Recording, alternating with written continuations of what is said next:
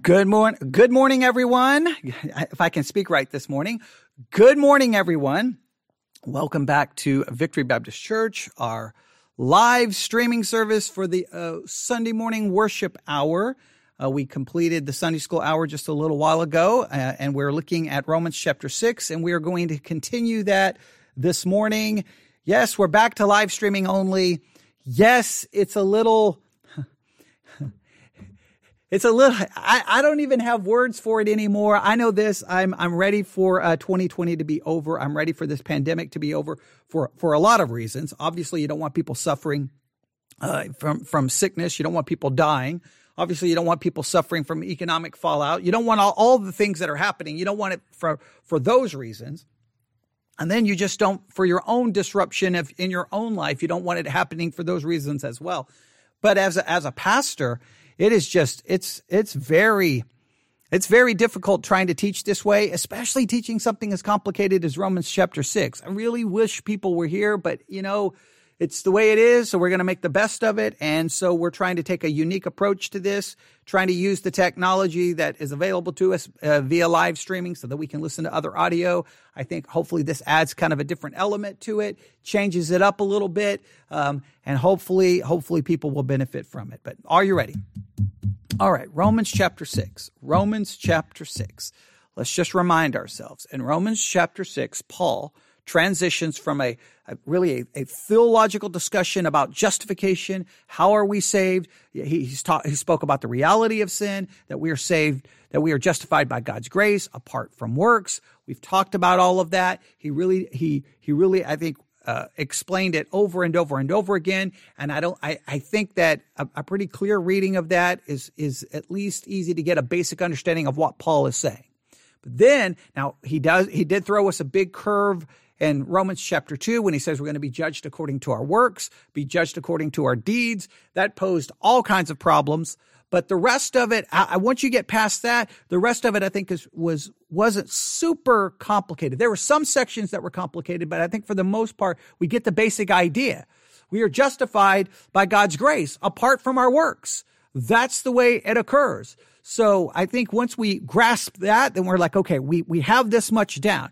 Then he transitions from Romans 5 to Romans 6, and now he seems to want to give us the practical implications of that justification. How does that justification, is there a practical effect to it? Does it affect us in a practical way? And this raises all kinds of questions because Paul says in Romans chapter 6, got to pick up everything over here. Romans chapter 6, he says, verse 1. Uh, remember, he starts with a question. Remember, there's two major questions. One question is about sin and grace. The other question is about law and grace. And the first question is, what shall we say then? Shall we continue in sin that grace may abound? All right. Where, wherever sin is, grace abounds. So then people, some people say, well, if grace abounds wherever there is sin, then I should just continue to sin so that grace may abound. All right. Some people could ask that question in an antagonistic way. Some people could ask that in a very honest way because they really are trying to figure this out. Whatever the case is, Paul, he, he poses the question. He gives a simple answer. The simple answer is God forbid. How shall we that are dead to sin live any longer therein? How can you continue to live in sin? You're dead to sin. All right. So there's the simple answer. You can't do it. It's a rhetoric. He answers the question with a rhetorical question because the answer should be, no, I can't. I can't live any longer in it anymore because I'm dead to it. That seems to be the implication. All right. Then starting in verse 3 to 14, he offers a lengthy explanation to his simple answer. Then in verse 15, he poses an, another question is posed. What then? Shall we sin because we're under the law? But uh, what, what then? Shall we sin because we are not under the law, but under grace? God forbid. Hey, we're no longer under the law, so shouldn't I just continue to sin? God forbid. And then he's going to then offer a short answer and then an explanation. And we'll get to that when at some, someday we'll finally get there. But the first question and the first simple answer and the explanation has raised some very important questions we're trying to figure out. So we're still trying to get uh, an answer to the question Paul posed, right? He gives us a simple answer, but his explanation and even his simple answer raises all kinds of questions. And here are those questions. Let's remind ourselves. What does it mean to be dead to sin? What does it mean to be dead to sin? When did we become dead to sin? And how did we become dead to sin? All right. Uh, maybe I'm stating them uh, differently than I did in the first hour, but you get the basic idea. What does it mean to be dead to sin? W- w- you know, when did I become dead to sin and how did this occur? How did this occur? And what, and then I, I, I, think I gave three in the last one. Now I'm thinking of four. So when did this happen? How did this happen? And what does it mean? Uh, what, what does baptism mean in Romans chapter six? All of these are questions that, that, that comes from the chapter. And remember, I said in the last hour, I could just, I could give you like 50 questions. So every time I start thinking of the questions, I come up with more because there's just so more hitting us there in the text. So the simple, I guess the basic questions we really are trying to focus on is what does it mean to be dead to sin? We still haven't figured that out. All right. How did I become dead to sin? When and how did I become dead to sin? All right. You can kind of put those together. And what does baptism mean? And the reason we got to figure out the baptism is because according to Paul, how did you become dead to sin? Baptism. When did you become dead to sin? Baptism. This baptism is the when and the how. So I got to figure out what the baptism means. Yeah, I want to know when did I become dead to sin? Because he just states it in a dogmatic way. You died to sin. Well, wait, when did this happen? How did this happen? Oh, simple answer baptism when you were baptism into, baptized into Christ, when you were baptized into Jesus, you were baptized into his death. Well, wait a minute.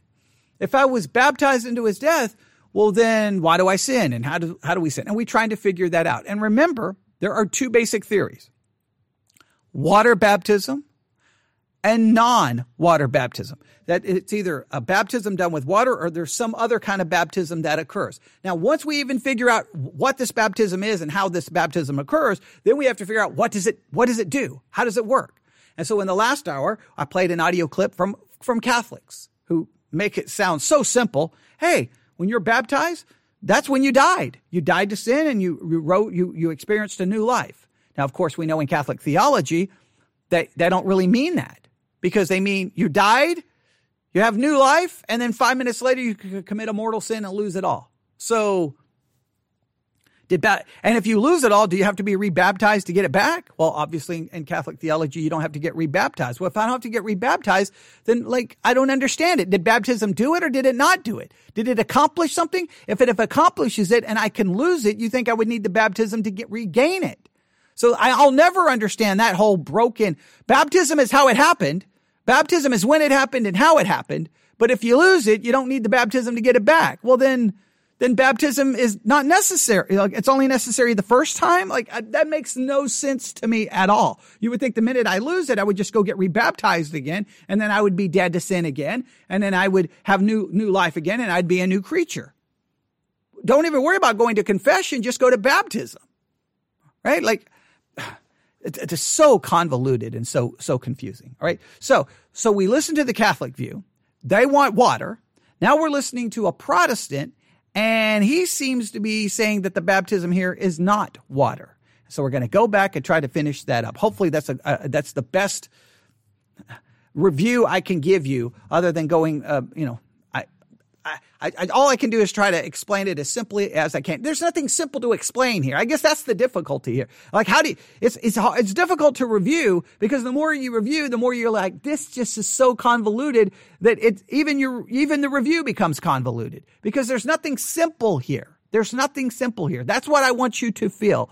And, and again, I, I, the, the analogy I'm using, we're like literally in the middle of the ocean we are drowning in questions and confusion. And what we're going to try to do is just simply stay afloat long enough that we can hopefully get to the shore. And then we can wash up on the shore, catch our breath, and go, okay, at least we found some ground to stand on. Right now, we don't have, we don't have anything to stand on. We have just absolute confusion, right? I don't really know what it means to be dead to sin, and neither do you, and neither does any of the pastors who act like they do because they contradict themselves. What does it mean that we're baptized and that it produces all of this? Nobody seems to know because they contradict themselves. Let's see if this pastor contradicts himself. He's, he's already kind of made kind of this implication that, hey, you're dead to sin. That means you can say no to the flesh. He didn't even bother to explain if I can say no to the flesh, why do I continue to sin? But now he's going to the baptism part. When did this happen? How did this happen? Here we go. We're going to just jump right back in. I backed it up just a few seconds. Let's uh, let's pick this up and we'll we'll take this apart. Here we go. Look what he goes on to say in verse 4. We were buried, therefore, with him by baptism into death, in order that, just as Christ was raised from the dead by the glory of the Father, we too might walk in newness of life. Now, stop there for just a moment. Before we can understand what Paul is saying here, we have to understand a, a, a good working definition for the word uh, baptism or baptized, or, or however Paul is using it specifically here. Let me ask you, I'll start by asking you a question. Have you been baptized into Christ? Now, when I ask that question, what people typically think I'm referring to is when were you baptized in water? But that's not what I'm asking, and that's not what Paul is referring to. The reason we think that is because we've taken water baptism over the years and we've exalted the act over the meaning. The meaning of, of water baptism has a, is greater than the act of water baptism. We'll talk about that. But the, the, the, the, word baptism simply means to be immersed. All right? To be baptized is to be immersed. And the Bible talks about several baptisms. Water all right, let's stop right here. Okay. Now he says we've exalted the act of baptism over the meaning. So the meaning is more, more significant than the act. So does the act produce what it means or does the act simply symbolize what it means? Like, like, you got to explain what we mean here. Because remember, the goal here is Paul is seeming to say baptism is what brought about this death. Baptism is what supposedly did this. So he says that this is not water baptism. This is not water baptism. That the baptism that produced me being dead to sin is not a water baptism. Now, how do we, how do we justify that view?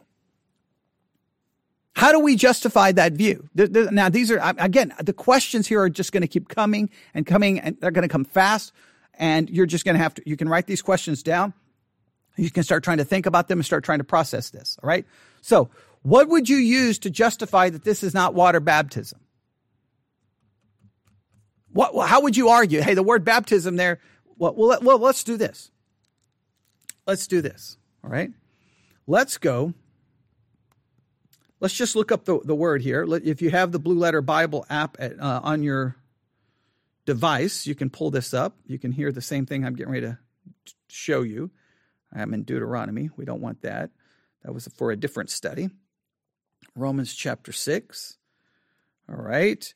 Let's go. The first time he uses the word baptized here is in verse 3. Know ye not that so many of us were baptized into Jesus Christ? Let's go to the interlinear. And the word baptized here is baptizo, which you've all heard before. Strong's G 907. Baptizo. Baptizo. All right. Baptizo, baptizo. You get the idea. All right. Now, what does it mean? Well, um, outline of biblical usage. This is uh, what's here in the interlinear. To dip repeatedly, to immerse, to submerge a vessel sunk, to cleanse by dipping or submerging, to wash, to make clean with water, to wash one's self bathe. So yes, the basic idea is to dip into something, to immerse into something, to submerge. That's the basic idea. All right. So this just seems to destroy the idea of sprinkling as a form of baptism that would be legitimate. Uh, the, the definition of baptizo seems to be uh, seems to be pretty clear. Almost everyone seems to agree on the meaning of the word. Why the historical practice of sprinkling started showing up in the church? I mean, we could argue all day, but if we're going to go with the Bible and the meaning of the word, means to dip into to to immerse. So he's using baptizo. Now, if he's using baptizo, which seems to mean dip repeatedly to immerse, to submerge, to cleanse by dipping or submerging or to wash, this would seem to imply this is referring to the water baptism. You would have to at least make an argument here. All right. Um, uh, the the the baptizo is used 80 times. It's used baptize, wash, bab, bapti- uh, baptist, baptized. There's there's the basic idea. Um, uh, Strong's definition: immerse, submerge, to uh, to make whelmed, fully wet, used only in the New Testament of ceremony ceremonial ablution. especially technically of the ordinance of Christian baptism. Baptize, baptize, wash. So they would make the argument here that, hey, th- this, this seems to be the, the, the, the meaning of the word would seem to lead to, no, this is water baptism. So does water baptism cause this? Now, some are going to say, no, water baptism, water baptism only symbolizes this. Well, wait, the symbol can't create the result. Remember, Paul's whole argument here, here, Paul's whole argument here is that how did you become dead to sin?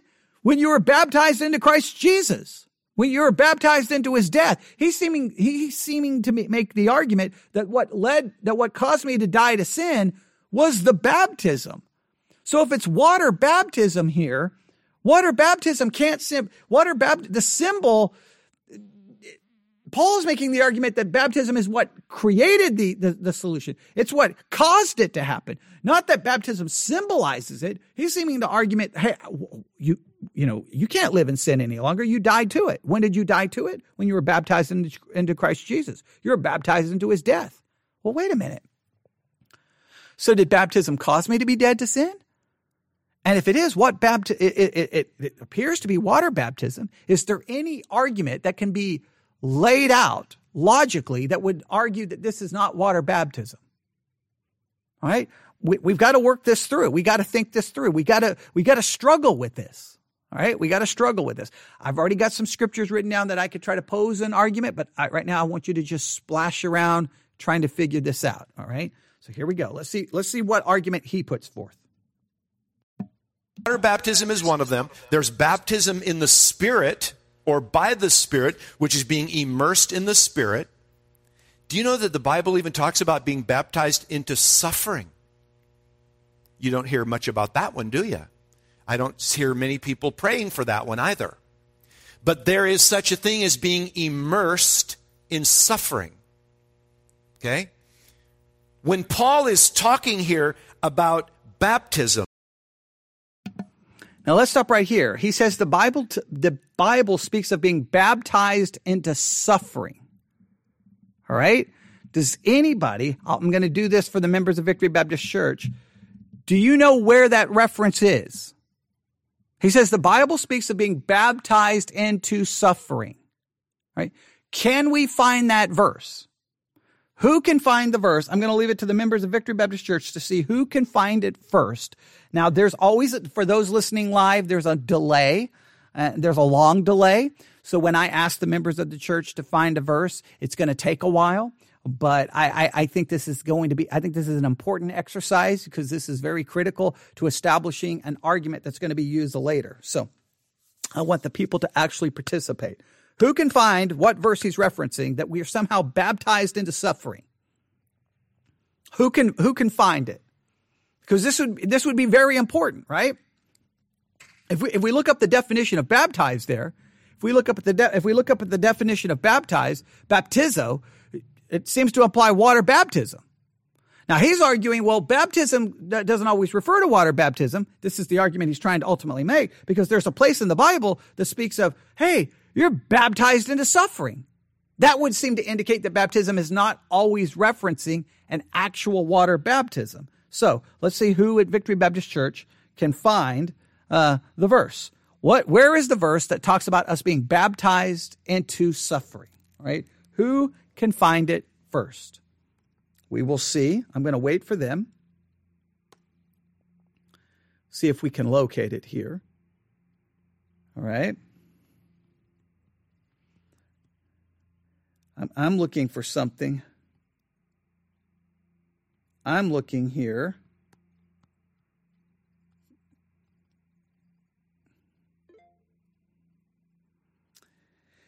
Yeah, I'm I'm interested. See, is, is, I think this is maybe where it's used. Yeah, I don't know where where what passage he's referencing here. Maybe yeah, I've got it. I got an idea, but we'll see. I'm going to wait and see who can who can find it first. All right, someone's answering. I had to wait. Again, there's a delay for those listening live. I see we are partakers of his suffering in 1 Peter 4:13. Yes, I agree. I think if we look up the word yeah, I, I don't know what he's referencing. He didn't give a reference, which is which is troubling. If we look up the word, if we look up the word baptize, I'm going to put baptized. I'm going to go New Testament. The best we can come up with, and see, I'm, I'm looking for something that refers to being baptized into suffering. Um, I am looking here. I think there's one passage that I, I, don't know if it has anything to do with suffering, but um,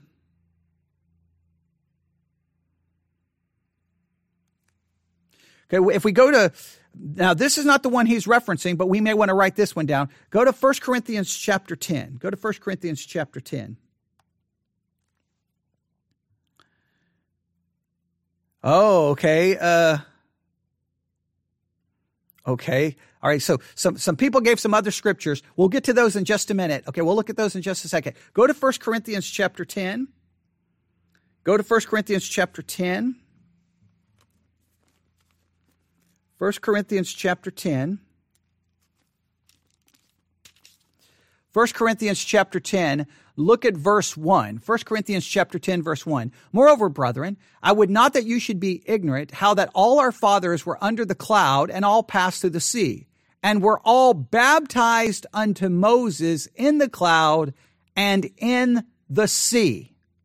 Now, let's stop right here. This is important because now we have the word baptism now, clearly, this is not referring to water baptism. We're all baptized unto Moses in the cloud and in the sea. Okay, well, they didn't get wet, right? Right? The sea parted. They were, so, so they were all baptized. So they were all immersed into Moses. They were all somehow united with Moses. Clearly, this is using baptism not like, hey, you're put in water and you're made fully wet. That's not the, the point. They were all baptized into Moses in the cloud and in the sea. All right. Now, in fact, it would be interesting as 1 Corinthians 10 2. Give me a second here. Give me a second here. I'm going to look something up here. 1 Corinthians 10 2. 1 Corinthians 10 2. If you hear noise in the background, uh, that noise is uh, someone is someone's got a lawnmower going close, very close to the church building. So don't know what's going on out there, but that, if you hear that, that's what's happening. Okay. Um, here we go. Um, that, yeah, I think all the translations use the word baptized. 1 Corinthians 10 2, I'm going to go from a number of translations. New International Version. They were all baptized into Moses in the cloud and in the sea. New Living Translation. In the cloud and in the sea, all of them were baptized as followers of Moses. ESV, and all were baptized into Moses in the cloud and in the sea. Berean Study Bible, they were all baptized into Moses. Berean Literal Bible, and all were baptized into Moses. New American Standard, and all were baptized into Moses. So every translation uses the word baptized. They all do. Uh, well, the International Standard says they were all immersed into Moses in the cloud and in the sea. All right. They were all united with Moses by baptism in the cloud and sea. So they all use the word baptized. They all do. And I believe 1 Corinthians 10 2. Let's verify this. Hang on. Let's go to 1 Corinthians because I don't want to use, uh, I don't want to give us a wrong understanding. 1 Corinthians 10 2. Yeah, at baptizo. So the exact same word. So this 1 Corinthians 10 2 proves, I don't know why he didn't go with this one first. I don't know why he, he didn't. This one makes more sense to me. 1 Corinthians 10 2. We were all immersed. They were all baptized into Moses. Well, they, they didn't actually put, there wasn't water. I mean, to see the cloud, like, no, they, this is not them being dipped into water. Literally, remember, the sea is parted. They go through the sea. The sea is around them. They're not in it. They don't get wet. So this is not a physical baptism. This is, in a sense, a symbolic immersion into Moses. They were united in to Moses. They became followers of Moses. So this is using baptism and a, a different kind of baptism. A being united with, being connected to. No water there is spoken of other than obviously the water of the sea, but they didn't actually get in it. All right. So let's go back to these other verses that people uh, offered up. Okay, some people said, see, Mark 10:39. Let's take a look at that one. Mark 10. I hate when pastors do that and they make a reference like they're trying to make a point, and then they don't give you the actual uh, reference. Okay, this this one is good. Mark 10:39. And they said unto him, uh, "We can't." Um, let's go back to verse 38. But Jesus said unto them, "You know not what you ask. Can you drink of the cup that I drink of, and be baptized with the baptism that I'm baptized with?" Now, this is Mark 10:38. Now, clearly, Jesus is not speaking of the water baptism. He'd already been baptized by water at this point. So, what baptism is he referring to? Verse 39, and they said unto him, We can. And Jesus said unto him, You shall indeed drink of the cup that I drink of, and with the baptism that I'm baptized uh, withal shall ye be baptized. This is referring to suffering. This is referring to suffering. So this is not a, this is not, this is using baptism in a symbolic way. In other words, they're, they're going to be immersed into suffering. They're going to be immersed and united with this kind of suffering. Jesus is going to experience a baptism of suffering. He's going to be immersed into suffering and be a partaker of it. So this demonstrates that just because we read the word baptism in Romans 6, it doesn't necessarily mean, hey, water. Even though baptizo does typically mean that. See, this is very important. This is why sometimes in Bible study, the simple definition of the word is not always sufficient to give you the meaning of what's going on. Right? You remember, a word can have a general meaning, but based off the context that it's used, it can be used in a different way. We do that in English all the time. We can say something is cool, and that can mean, oh, it's awesome, it's wonderful, it's great, or it can mean actually it's cool in temperature we can use the same word with different, have different ideas. Baptizo clearly typically refers to being dipped into water, being immersed, but it can be used in a very symbolic way. Hey, they were all baptized into Moses. Wait, I, I mean, uh, you, the baptism that I'm going to endure. What baptism? He's not talking about, hey guys, I got dipped in water. I'm going to be dipped in water. You're going to be dipped in water. No, he's talking about suffering. The, can you endure it? Well, you're going to endure. You're going to go through it, just like I'm going to go through it. I'm going to be, I'm going to suffer. You're going to suffer. Baptism of suffering. Yeah. Now it doesn't say that phrase specifically, but that's clearly what it means. So what does this indicate? When I go to Romans 6, I need to ask myself, okay, is this a water baptism or is this some other kind of baptism? 1 Corinthians 10 speaks of a baptism that connected people with Moses, right? They were immersed. They were united with Moses. So, how do I become dead to sin? A baptism, being united, being immersed, being connected with Christ, because he talked about being baptized into Jesus, baptized. In fact, let's go to Romans 6, the exact language that is used. Romans 6, Know you not that so many of us as were baptized into Jesus Christ were baptized into his death? This is speaking of being immersed, being united with Christ, just as in 1 Corinthians 10, Israel were, was baptized, immersed into Moses. There is a, a, a connection here. That's what leads to the death. All right. That's what leads to the death. So this is giving us a hint that it may not be water baptism that's being spoken of here. All right. It's not, the baptism here is something different, right? It's somehow a connection with Christ. Right? Let's see where else he goes here. And he could have saved us some time of giving us some, some scriptural references, but that's okay. The reason, the reason many pastors do that is because of time. They're, they're worried about time. They're worried about time. They gotta get, they gotta move on. They gotta move, because he wants to finish Romans 6, basically 1 through 14, and about, I think the total sermon is about 34 minutes. He wants to knock it out in 34 minutes. Well, instead of worrying about knocking it out in 34 minutes so that you can get through your series and the uh, uh, amount of time that you know you've told everyone how about just focus on digging in as deep as possible so thanks to everyone who gave scripture diane i think yours is probably the best emma i didn't look at the luke one but i may be referencing the same thing so i think those are are, are good examples of what we're looking at remember that the, what i want you to take from this is this that in 1 corinthians 10 there in, in, in the passage uh, Diane gave us, which is Mark chapter 12 or Mark t- chapter 10 verse 39. in both cases, we see the word baptizo. In fact, let's check the Mark 10 one to make sure. Let's, let me ch- check it because I don't want to say anything that's incorrect. Let me go to Mark 10. I want to make sure it's the same Greek word. Because that would be horrible if it wasn't. I'd have to delete the recording, which would be horrible. So let's go to Mark 10:39, pull up the interlinear. Okay, Mark 10:39 And okay, it's baptisma. Okay, well, and and baptize withal, baptizo, shall ye be baptized? So baptizo is used twice here, and baptisma is used uh, here. Um, oh, okay, this is interesting. Um, Strong's G 908. Baptisma. Baptisma.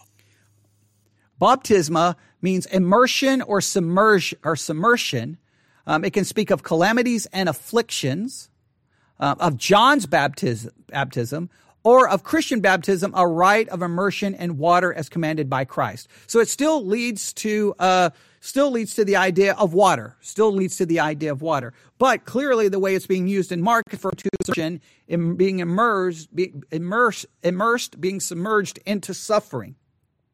That's the idea that's being carried there. So Mark and First Corinthians gives us at least the hint that the word baptism should not always be read as water. There's water. There, that, that means water. That means you got to be put in water. No. Some cases, is spe- speaking of being immersed into something, submerged into something, being united, being identified with something. As Israel was identified, immersed into Moses through their journey with the, the sea and the cloud, they ended up becoming immersed, united with Moses. We somehow we are united, immersed into Christ Jesus. And with being immersed into Christ, we are immersed into his death. And this is what leads you and I to being declared being dead to sin. So doesn't necessarily mean it's water. Now it doesn't rule it out, but it at least acknowledges that there's other places of scripture where the word baptizo, baptisma is used and it can be used in a way that goes beyond water. That's what we want to establish. I'm kind of doing the, his work for him. He may clarify this better than I just did, but hopefully that gives us at least a hint that maybe there is a way of understanding Romans 6 and we don't have to worry about water in Romans chapter 6. But we will see. Let's continue. He's talking about the spiritual reality that you and I portray when we're baptized in water. But please understand, Christians, water baptism, as uh, when I'm talking about the act of water baptism, it is a portrayal of a greater reality. Water, that's why we know that water baptism doesn't save people. It's what happens, it's the reality that saves you, being immersed into Christ. We immerse people in water to portray the fact that they've been immersed into Christ, okay? And, and the whole water baptism story is a beautiful, dramatic picture. I usually ask people before we, when we do our water baptism class. Now, again, he's got, he's got to, he's got to take this a step further. Romans 6 can't just be, here's what water baptism demonstrates. We've got to, the, the baptism that he is referring to is the thing that, that, that's his whole answer. You're dead to sin. When did you become dead to sin? How did you become dead to sin? You became dead to sin and when you were baptized into Christ Jesus. Because when you were baptized into Christ Jesus, you were baptized into his death. He's not here going, hey, your baptism symbolizes something. No, no, no. He, he is saying there was a reality. There was a reality. And this reality is why you're dead to sin. This reality. But this reality is not, everyone goes to Romans 6 saying, hey, this is what pictures, this is what uh, uh, baptism pictures. That we got to understand this in the context that this is found. Let's go back through this again. Romans chapter 6. Here's the question. What shall we say then? Shall you continue in sin that grace may abound? God forbid. How shall we that are dead to sin live any longer therein? Know ye not that so many of us as were baptized into Jesus Christ were baptized into his death? So this can't become a passage that just says, this is what water baptism symbolizes. No, Paul is making an actual argument of how you became dead to sin. How did you become dead to sin? Now, we still haven't figured out what that means. But I think what he's trying to say here is there was a baptism. There was an immersion. There was a submersion that occurred that led to you being dead to sin. He's not here trying to tell you what water baptism pictures. He's trying to explain to them how they became dead to sin. And because of this is why they should no longer live in sin, why they should stop trying to sin when they should strive against it because something happened. And it's when you were baptized into Christ Jesus. It's when you were baptized into his death. All right. What, when did this occur? See, he's turning the sermon into, wait, this is what water, water baptism pictures. No, I don't think water is even the, the focus here. The focus is, is when did this baptism occur? How did this baptism occur? How do I know if I've experienced this baptism? Because this baptism is key to the answer of this whole chapter. All right? So let's see if we can find the answer here. Let's continue. Class, if any of them have ever been in drama of any kind in school or college or something like that, some of them have, and I'll say, well, you know what it's like then to act out a story. And water baptism is a beautiful story that you're essentially acting out or portraying, but that but the act of water baptism is not what saves you. It's what you're portraying. You know, the reality, the spiritual reality of being immersed into Christ. That's what saves you because your sins are forgiven and you've accepted Jesus for what he did for you on the cross. All right? So, so understand that, that water baptism is, is a portrayal of a spiritual reality. And that spiritual reality is what we're talking about here. Now, he's telling us that when you are immersed into Christ, you are joined with him in various certain things. And, and one of the things you're joined with Christ in when you're immersed or baptized into Christ is you're joined with him in his death. Seems like a crazy sort of a thing to me. I remember when I got baptized in water, I didn't, I, you know, I was in my 20s. I didn't even understand this stuff. But I went and I submitted to, you know, water baptism because out of obedience and stuff like that, it's in the word. But I remember at the time I didn't understand what I was doing. But I was I was telling a story. And every time we do a baptism, people tell a story.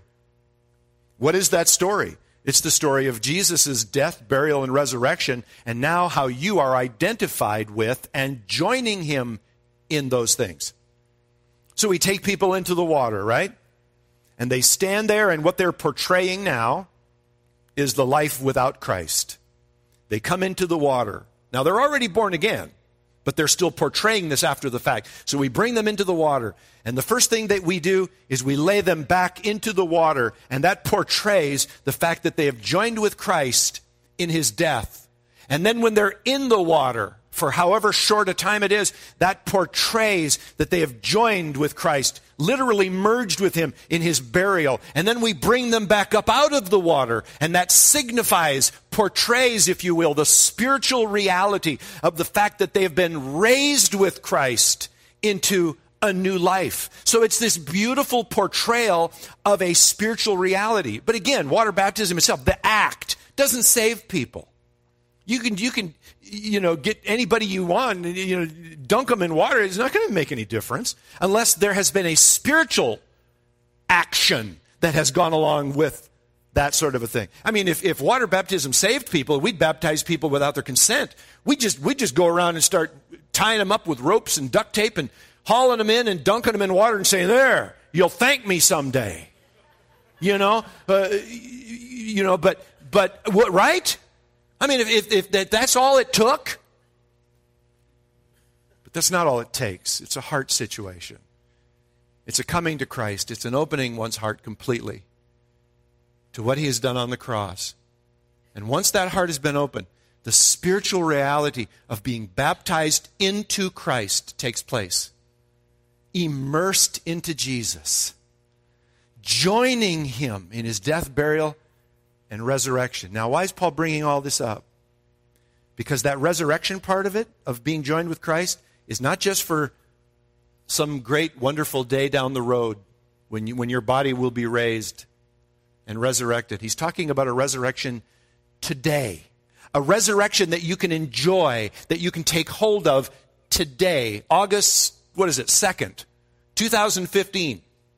He has a resurrection in mind for you. Look at verse 4 again. Let me let's read it here in your Bible. He says, "We were buried therefore with him by immersion, and that's what the baptism means, into death in order that or so that just as Christ was raised from the dead by the glory of the Father, we too might be raised one day? No, that's not what he says. He says, so that we too might walk in newness of life.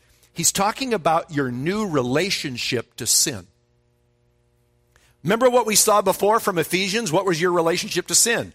You were dead in it. Now you're dead to it. And you have a new relationship that allows you to walk in a new way. According to the plan of God, the purpose of God, the heart of God, and no longer according to the flesh. This is the beauty of what has happened to you and I. This death that you and I entered into with Jesus, it was needed because, you know, we had to be dead to what once controlled us, which is the old man or the old woman, as the case may be. The old sinful person needed to die because a death, only a death, could set us free from the old life of the flesh. Only death could set us free. So what is the result again? You see that the end of verse 4 is that we might walk in the newness of life. And here's how Paul says it if you go on in verse 5. Look with me there. For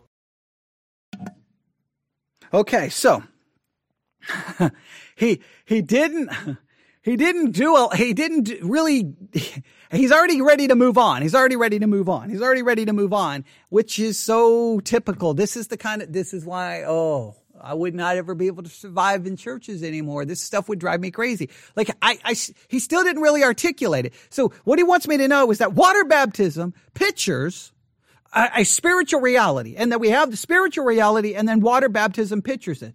But he's not, Paul is not talking about what, what the symbol, he's not talking about a symbol here. He's talking about, hey, you cannot continue to live in sin because you died to it. When did you die to it? When you were baptized into Christ. Because when you were baptized into Christ, you were baptized into his death. Therefore, you experienced a death, you experienced a burial, you experienced a resurrection, and now you walk in a newness of life. So now you are to walk differently. All right. Okay. But when did this baptism take place? What is this baptism? According to him, this is the way we could, we could explain this. The baptism here is salvation. So in other words, the way he, we could, we could translate it this way, we could paraphrase it this way. According to what we just heard, according to the teaching we just heard, we would read it this way. What shall we say then? Shall we continue in sin that grace may abound? God forbid. How shall we that are dead to sin live any longer therein? Know ye not that so many of us as were saved into Christ Jesus were baptized or were saved into his death? So he, he's saying baptism is salvation.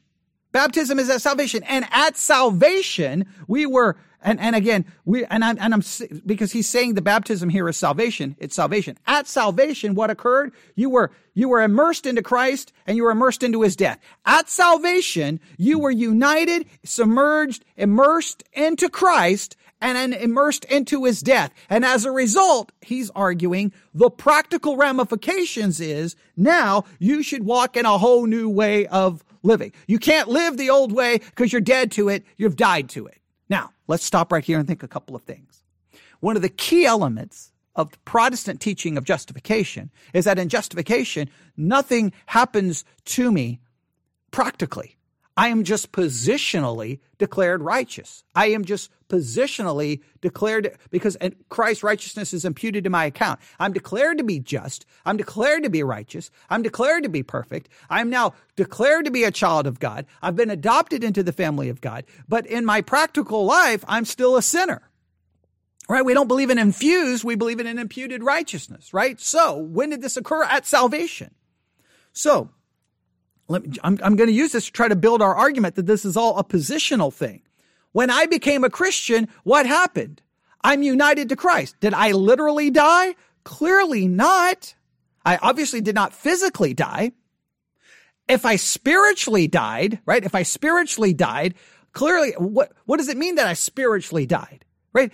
Did I die practically? Well, if I died practically to sin when I became a Christian, right? The minute I became a Christian, you know, October 1980, whatever it was, then I would have walked out of there going, boom, boom, I'm dead to sin. I would, I would have literally have experienced a, a deadness to sin that was never there prior to. Well, I know that after my salvation in October of 1980, I committed all kinds of sins and had all kinds of struggles and have experienced all kinds of difficulties just like you have.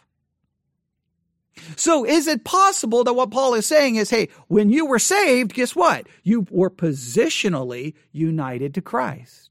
And because you are positionally united to Christ, your position is the old you is dead. You no longer exist. A new you has been brought forth. And that new you is declared perfectly righteous, declared justified by God. And now you stand as a new creature in the presence of God. And that new person, that new person obviously doesn't live in sin. That new person doesn't sin because that's your positional place. And your now you what you need to do is try to live that out practically. You need to try to now put into practice, strive to put into practice what is true positionally. And why would I argue for that uh, that that interpretation? Well, look at what, what happens. Know you not that many of us were baptized into Jesus Christ, were baptized into his death that if we understand this not to be water baptism, that this means my immersion into Christ, my uni- being united to Christ, which occurred in salvation, right? That I, that, that I was positionally buried with him by baptism into death, and that like as Christ was raised up from the dead by the glory of the Father, even so we also should walk in the newness of life. I should walk in that newness of life. I should try to walk out practically what is true positionally. For if we have been planted together in the likeness of his death, we shall also be in the likeness of his resurrection. Knowing this, that our old man is crucified with him, that the body of sin might be destroyed, that henceforth we should not serve sin. Clearly, that has to be a positional, that I was crucified, that I died positionally. Practically, I try to live this out. For he that is dead is freed from sin. Now, if we be dead with Christ, we believe that we shall also live with him, knowing that Christ, being raised from the dead, dieth no more, death hath no more dominion over him. For in that he died, he died unto sin once, but he that liveth, he liveth unto God. Now look at verse 11. Likewise, reckon ye also yourselves to be dead indeed unto sin, but alive unto God through Jesus Christ our Lord. Why do I need to reckon that to be true? Why do I need to reckon that? What does the word reckon there in verse 11 mean? Let's look at uh, let's look at the word. Let's go to Romans chapter 6. Romans 6. Let's go to verse 11. Interlinear. The word reckon. The word uh, reckon means this. Strong's G 3049. Lagizamai. Lagizamai. Okay? Lagizamai. Logizomai. Now, what does the, the online biblical usage for logizomai is this? To reckon, to count, to compute, to calculate, to take into account, to make an account of, to reckon or account. All right. Um, uh, the word deals with reality. If I reckon, logizomai, that my bank book has $25 in it, it has $25 in it. Otherwise, I'm deceiving myself. The, refer, the word refers more to a fact than a, a, a supposition or an opinion.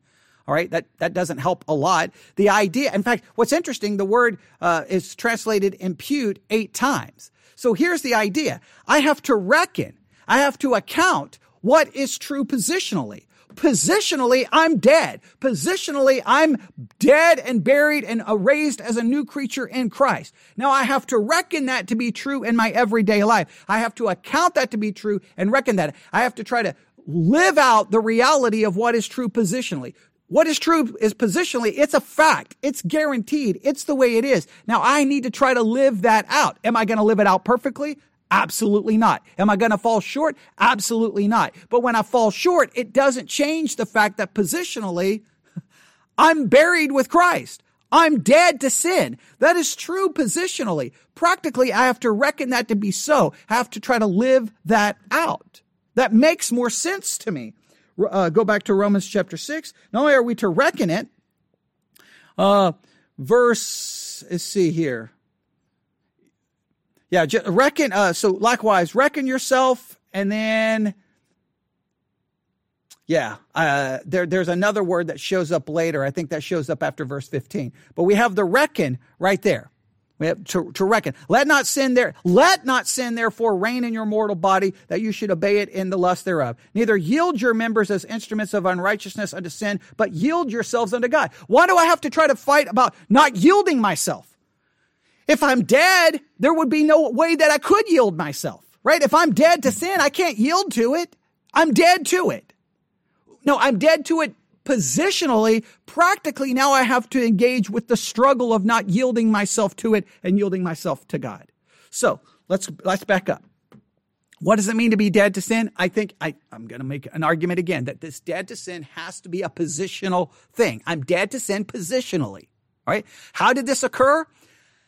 And a baptism. I don't think water baptism produces the position. I don't think that's the case. Um, and I don't think water baptism is used is utilized here. And the reason I don't think water bapti- baptism is u- being spoken of here is because water baptism is spoken of in different baptism is spoken of in different ways in the Bible. Baptism of suffering, being baptized into Moses. So, how do I understand this? Here's what happened. At my salvation, now, now I think there's a, I think there's a, step we need to take further to explain this, but I'm just going to go with the language we used that was used in this sermon. At my salvation, I was immersed, I was submerged into Christ Jesus. And along with that, I was united with him in his death. I believe all that is positional. I'm in Christ, I died, and I rose again, all in a positional way, right? So, how did this all occur? It occurred at my salvation, where I was united to Christ, united in his death, rose again as a new creature, and I'm now seated with Christ in heavenly places. I am a child of God. I am declared righteous. I'm declared to be a saint. I'm declared to be holy. I'm declared to be perfectly righteous and justified, and nothing can change that. But now, practically, I need to try to live that reality. It is a reality. It's, it's an absolute reality positionally. I have to try to live that out practically. That seems to be what Paul is trying to say here. I, how can I continue to live in sin when positionally I'm, I've been baptized into Christ Jesus. I'm united with Christ. I died to sin in Christ Jesus. How can I, how can I continue to walk in it? I'm free in my position. I'm freed from sin. I'm dead to sin. I have nothing to do with sin. Sin is no longer a part of me positionally. So now I've got to reckon that to be true. I've got to account that to be true. I got to try to live that out. That's the only way this makes even, this is the only way this even hopes to make any kind of sense. All right. Now, again, he's, he didn't really explain the baptism. He just makes it, he's, he wants us to realize that water baptism is what's supposed to picture this. I'm not going to argue, I'm not making an argument about whether that's so or not so. What I'm making an argument about is, okay, he's taking baptism, this baptism, he's saying it's salvation. So it's not water. It's something else. He's saying this baptism here is salvation. Okay.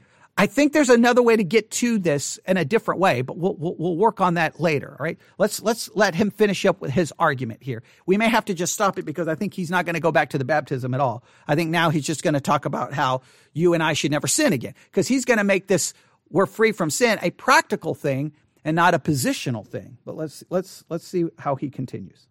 If we have been united with him in a death like his, we shall certainly be united with him in a resurrection like his. What was his resurrection like? It was one of being raised victorious over the penalty of sin. So he conquered sin, right? By his death, burial, and resurrection. By joining him in his death, burial, and resurrection, we too are victorious. We emerge victorious over sin. All right? Let's keep reading. We know that our old self was crucified with him in order that the body of sin, the old man, whatever you want to call it, might be brought to nothing so that we would no longer be enslaved to sin. For one who has died has been set free from sin. So stop there for a moment. Here's this is interesting language and Paul's going to develop it a little bit further, but he likens our previous relationship to sin to one of slavery.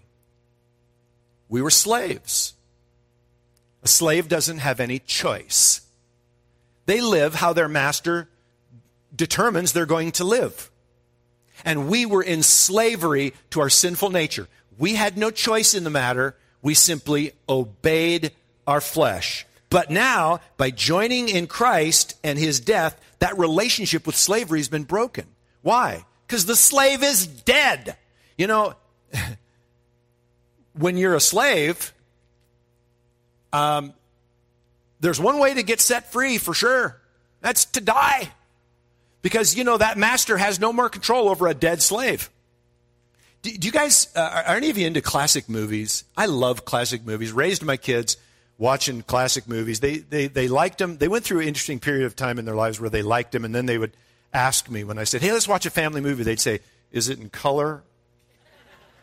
Please, Dad, make, tell us it's in color. Because I showed them all these black and white movies over the years, but there's a great movie back from 1960 called Spartacus. Huh? Who knows about Spartacus? Come on, put your hands up there proudly. All right. You watch some of those old movies too, and that's not even all that old. I mean, well, relatively speaking. But anyway, Spartacus is a movie about Roman times, slaves, and anyway, Kirk Douglas played Spartacus. I won't do my Kirk Douglas impression. But he has a line in the movie that I, I, I, I always I think is very cool. He says, Death is the only freedom a slave knows. That's why we're not afraid of it. It's an interesting line, but it is nonetheless true as well to what we're looking at here in this passage. Death is the only freedom that a slave knows. And so, as just as death releases a slave from their servitude, so also joining with Christ, being immersed into Jesus' death, we are set free from that previous relationship to sin that once dominated our lives, controlled our lives. Okay? So, Paul, he's going to develop this a little bit more fully in a few verses, but first look at verse 8 in your Bible. Now, if we have died with Christ, we believe that we will also live with him.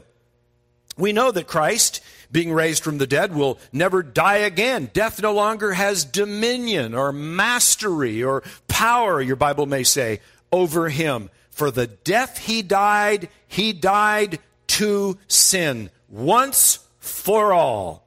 But the life he lives, he lives to God. Jesus can't die again. That's the point that he's saying here because death has been defeated. You with me? Jesus can't die again because death has been defeated. In the same way, you and I, when we enter into his death, we enter into that victory over sin, right? And, and, and, and we stand in that ability to release the power of sin to control and dominate our lives. And then this is this next verse we're going to read. Pay attention here. This is important. You might want to underline this in your Bible. This is a key verse to understanding this passage. Verse 11. So, you can always tell when the word so starts off the verse, this is an application verse. So, you also must consider yourselves, your Bible may say, reckon yourselves, dead to sin and alive to God in Christ Jesus. In other words, exercise your faith and believe that you have entered into the death of Christ and that sin no longer has control over your life. I'm just going to let that one sink in for just a moment. See, this is the, one of the reasons why Paul was, was such, he was criticized so much for his gospel. People said to him, Paul, you're crazy. You're a crazy man. You're telling people that the path to holy living comes without rules. Is ridiculous. The path to holy living comes by faith, just believing that we've been set free from the tyranny and the control of the sinful nature. It's supposed, yeah, it's exactly what I'm saying. And should that surprise you and I at all? How are you saved? For, by faith, right? By grace through faith. Isn't that how you're saved? Are you working for yourself? I hope not. I hope you're saved by grace through faith. It's amazing how many people understand that, and yet when they look at the sin in their lives, that's a whole different sort of a way of approaching. They, they say, Oh, yeah, I'm saved by grace. I mean, I know that. I, I, I exercised my faith that what Jesus did on the cross was for me. And now I'm saved. My sins are forgiven. But when it comes to sin, that's where the hard work begins. And people will say that. I mean, they'll literally say to me, Well, I'm really working on this area of my life. You know what Paul would say? He would say to you that when you came to Christ, you literally joined with him in his death. And by putting your faith in the fact of that reality, you will begin to see that manifested in your life on an increasing basis. If you will, through faith, believe that you have been set free from the power of sin. Here's the problem, you guys. We don't believe that we've been set free by the power of sin. We don't believe it. Let's just, I mean, you talk to somebody long enough about what's going on in their life and the sin that they struggle with, and you will hear it come out of their mouth eventually in some way, shape, or form. This thing has got me by the jugular.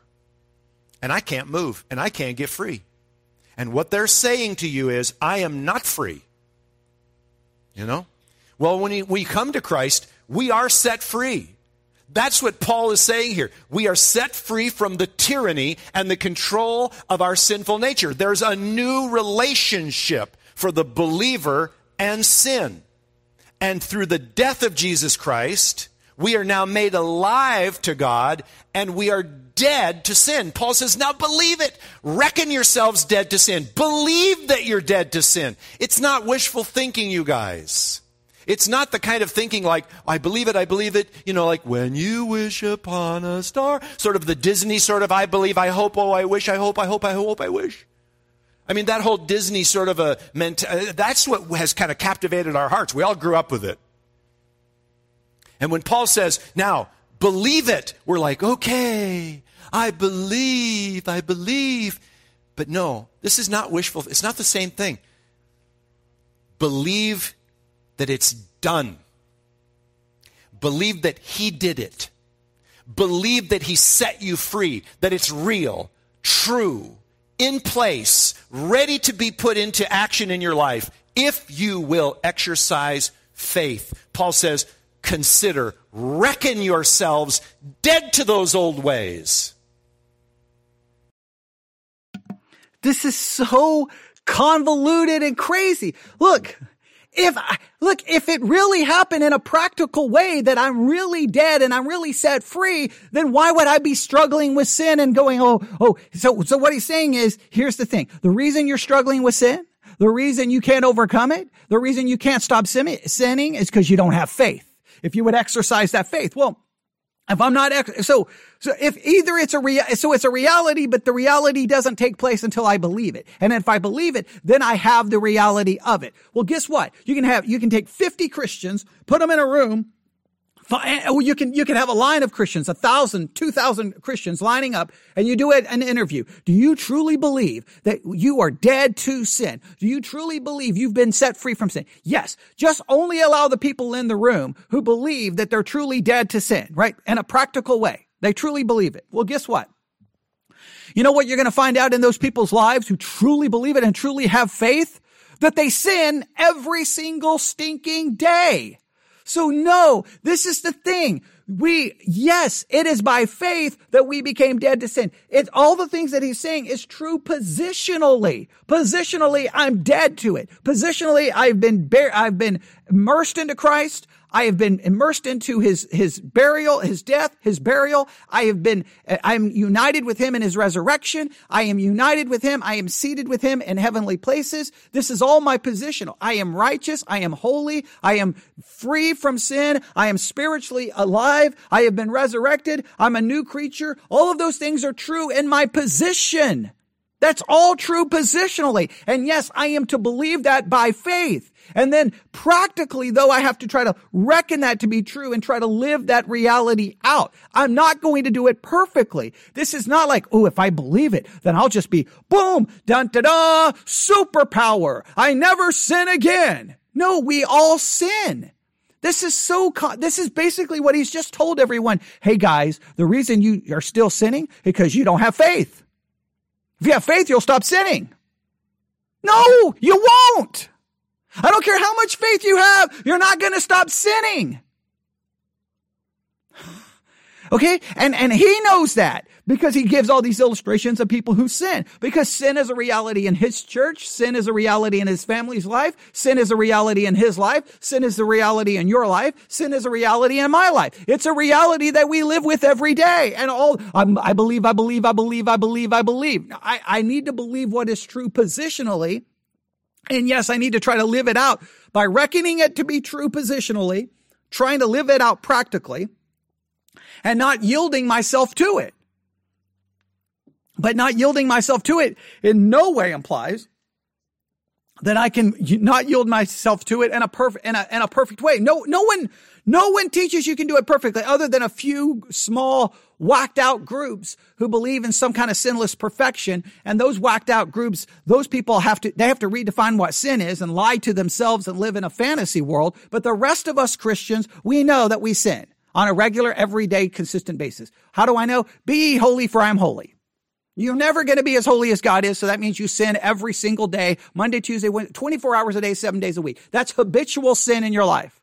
Love the Lord that God with your heart, mind, body, and soul. You're never going to do that perfectly. That means you're, you're an habitual sinner. Love your neighbor as yourself. You're never going to do that on a regular, cons- consistent basis. That means you're an habitual sinner. I could go on and on and on and on and on giving you scripture that you do not fulfill. Okay. The, the word of God, you you should treasure this above gold and silver and above food. That means this would be more, the most important thing in your life. Come on the average Christian, the Bible doesn't even look like gold or silver to them. It doesn't even look like food. It, they, they, they, it just looks like something that they have to do sometimes. So they sin on a habitual, consistent basis.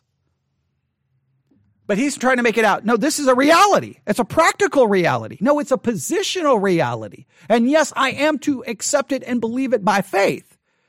But in a, in a, in a, it's a positional reality and I have to believe it by faith that it's a positional reality. And then practically, well, I've got to view other people as being a new creature in Christ. I view them that way because it's true and positionally. But uh, our, practice, I try to live out what is true positionally. Let let's let him finish up and we'll stop. It's only like a couple of minutes left. Why don't we believe it? Well, because sin is constantly knocking on our door, right? And we hear it every day. I don't, I don't get one day's rest from sin. Not one day. It's constantly reminding me of its presence in my life. And that, and, and so the enemy loves to kind of just dance into that little party and, and remind me that, you know, you're, you are as much under the control of sin as you ever were, buddy. So don't go believe in this hogwash in the Bible that somehow you've been set free from your sinful nature. Good grief. You know, and that's one of the, enemy loves to convey that sort of a thing to you and I, and we believe it. We gulp it down, hook, line, and sinker. But we need to start changing our way of thinking, believing that we really have been set free. Here's how Paul describes the walking out of that faith. Look at verse you haven't been set free from your sinful nature other than your positional standing. Practically, you have not been set free from your, this is the reason sin keeps knocking at your door. This is the reason you keep sinning. This is the reason you keep struggling with sin. You can believe all day that you've been separated from your sinful nature. I'm sorry, buddy. It's not true. It's not true. Other than a positional truth. It's a positional truth, 100% absolute fact Absolute guaranteed. But in your reality, guess what? In that flesh is a sinful nature that's alive and well, and you continue to sin, and you continue to sin, and you continue to sin. And it's not the enemy saying, hey buddy, stop believing that you've been set free from a sinful nature. No, it's not the enemy, it's reality. In my flesh, I haven't in my position. I'm 100% free. I'm seated at the right hand of Christ. I've, I am already eh, positionally, I'm already glorified. I'm already resurrected. I'm already there. I'm, I'm, I'm perfect. But it's the reality right here. It's the idea that as a Christian, I'm already seated with Christ in, in heavenly places. I'm already resurrected. I'm already alive, but I'm still going to die physically. I'm still going to get sick. I'm still going to die physically. I'm still going to sin because he saved me uh, and, and, and, positionally, but practically, I'm still living this life as a fallen person who sins, who's going to get sick, and who's going to die. But once that happens, once that all happens, then I escape the bondage of the flesh and then I experience the reality of my positional standing, which that positional standing is true right now. It's not true practically. Verse 12.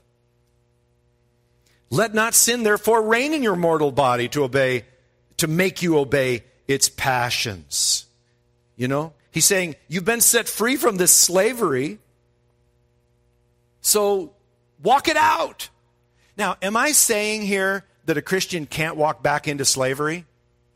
Actually, I'm not saying that. This is an interesting thing about being set free. Jesus has set you and I free from the tyranny and the control of the sinful nature. I've said that how many times already this morning?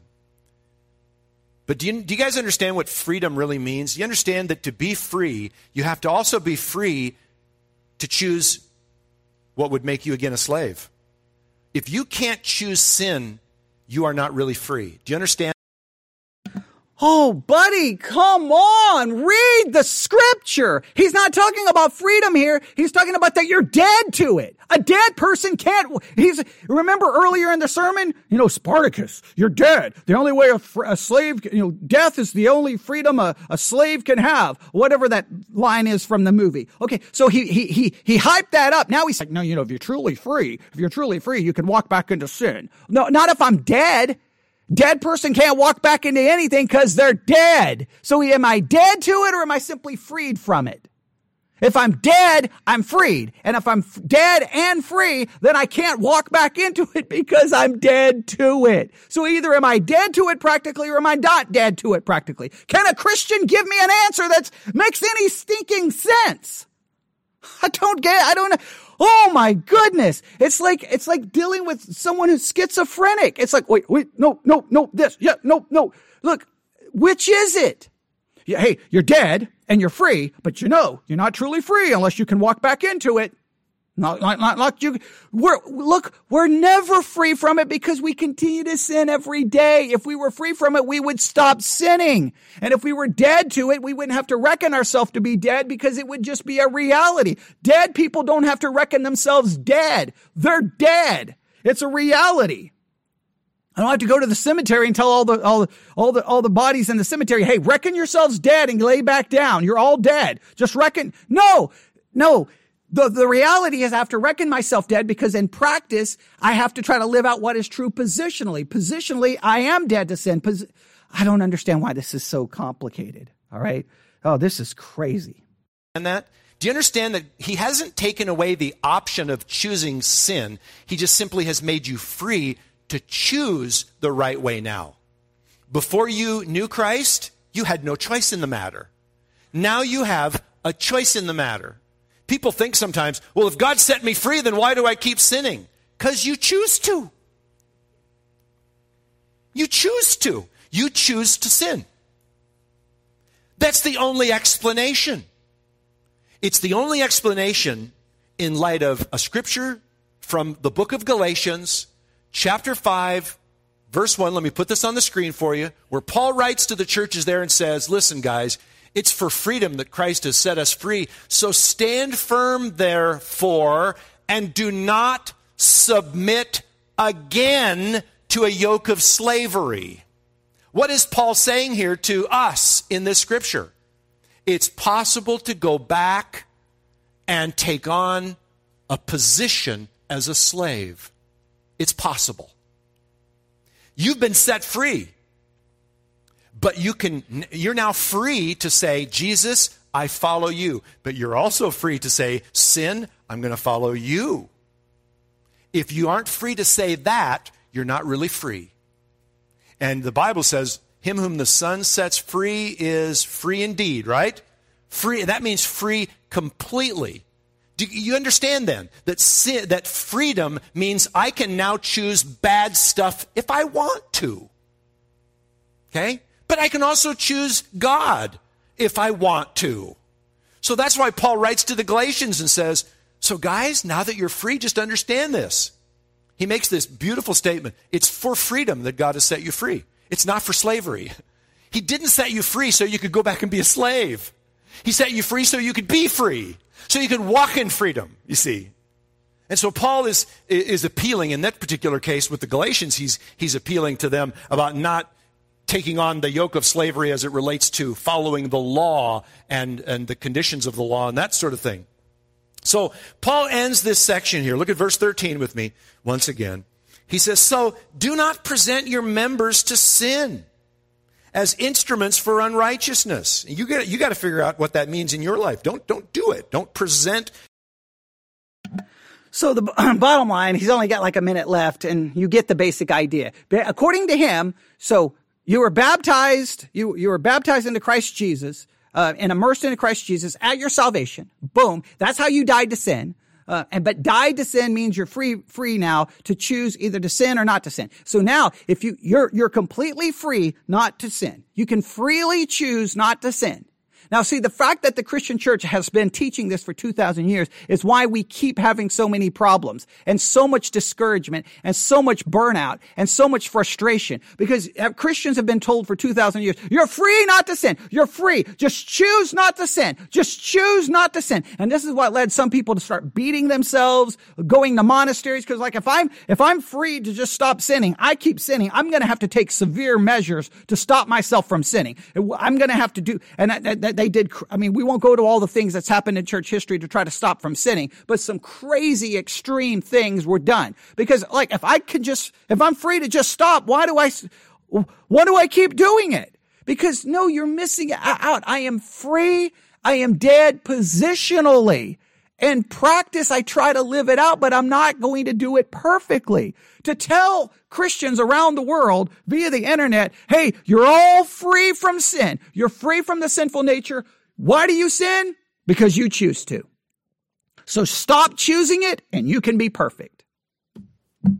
Well, then there's never been a Christian who's decided to choose perfection. Not one. Why? This is the mess that, that this is what makes Romans 6 such a complicated passage because this is what you get. He didn't really explain what the baptism was other than salvation, but he went from that we're dead, which is the whole argument Paul is making that we're dead to he's just saying, no, we're free. So he, he's, he's thrown out the dead part to emphasize the free part. And then once, and the way he's going to explain sin is because, well, you're free to sin and you're free not to sin. And sometimes we choose, use our freedom to go back to sin. But it's just because it's a choice. Stop choosing it. So I want all of you to choose to not sin for the next uh, for the rest of September. All right? Call me if you can pull that off. All right, we'll stop right there. Let us pray. Lord God, it can be very frustrating to hear a passage of scripture that is handled and so like at times contradicting its very self. Lord, help us try to understand help, help us try to, to, to figure this out. Give us the the the uh, dedication to figure this out. We've got to figure it out on our own. We've got to study this, but it's your word. Help us handle it correctly. Help us not apply this to people and literally create a situation where people become so discouraged and so just to give up.